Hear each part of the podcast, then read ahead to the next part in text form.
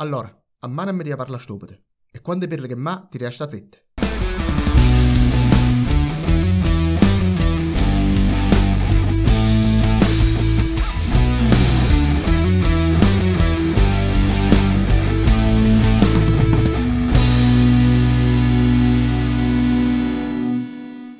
Ciao, io sono Marino e questo è il Pretuziano.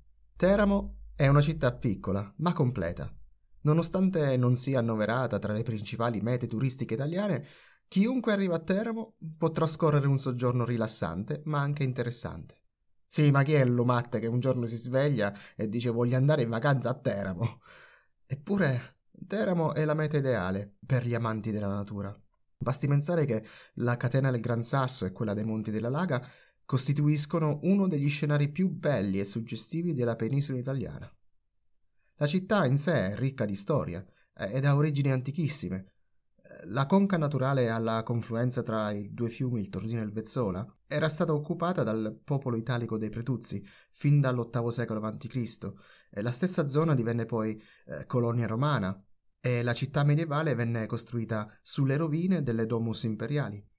Ed è stato proprio il Medioevo il periodo di eh, splendore della città nonostante ci fossero aspre lotte tra le famiglie locali.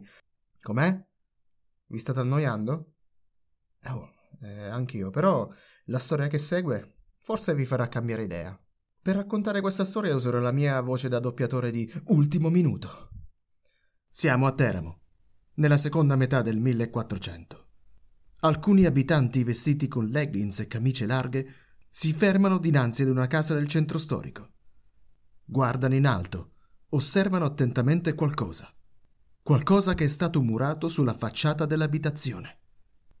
È una lapide. Una lapide a forma di scudo che raffigura due volti di profilo che si fronteggiano, entrambi con le lingue di fuori, entrambe le lingue trafitte da un compasso.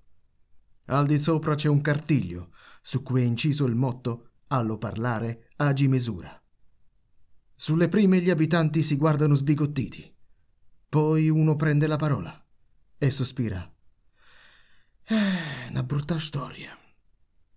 Che è successo? chiede l'altro. È una storia lunga, risponde. Beh, dici, dici, comincia a dire. E l'uomo incominciò. Devi sapere che tempo addietro c'erano due famiglie rivali qui a Teramo, la famiglia Melatini e la famiglia De Valle. A capo di queste due famiglie mo ci stavano due personaggi. Angelo, detto Giulina, per i Melatini, e Antonello, detto un Dunel, per i De Valle. Mo sto un Dunel De Valle ammazzò una frega di Melatini e conquistò Teramo. Allora Giulina, siccome non gli stava bene, che fece? Andò a chiedere aiuto al tiranno di Atri Giosia qua viva e gli offrì la signoria di Teramo. Giosia, tutto contento, venne in città e prima cosa cercò di pacificare le due famiglie. Un giorno Giosia chiamò tutte le due famiglie e voleva parlare prima che una e poi che quell'altro. Mo Giosia stava parlando con Dunel dentro una stanza. Parlava, parlava, parlava, parlava e a un certo punto un Giuline si insospettì e disse né che questi sta a fare l'alleanza e si mettono insieme, a noi ce la metto io un... Quindi Giuliano, tutto incazzato, che fece? Sfondò la porta e disse tipo una cosa del genere, mo esattamente non lo so, però disse Giosì, mangula a mamma, te tre ore che sti parla, ma si può sapere che cazzo vi state a dire? Guardi che come ci ci sono portato a terra ti posso pure cacciare. Non l'avesse mai detto. Giosia, che però era una persona educato, non disse niente. Fece passare qualche giorno e poi invitò le due famiglie rivali, i Melatini de Valle, a passare il fine settimana al mare a Giulianova, nel suo palazzo. E che fece? Mise Giulino e i Melatini dentro una stanza che guardava a monte, e Ndunel e i della Valle in una stanza che eh, ovviamente guardava a valle. Durante la notte, Giosia ordinò alle guardie di entrare nella stanza dei Melatini, di abbottarli di mazzate e impiccarli nella via reale che da Giulianova portava a Teramo. La mattina dopo, quando Antonella si svegliò, Giosia gli disse: Mo voi ve ne tornate a casa e passate per la via reale. Ndunelle disse va bene. Quando Ndunel e i De Valle passarono per via reale e videro i melatini impiccati, non volava una mosca.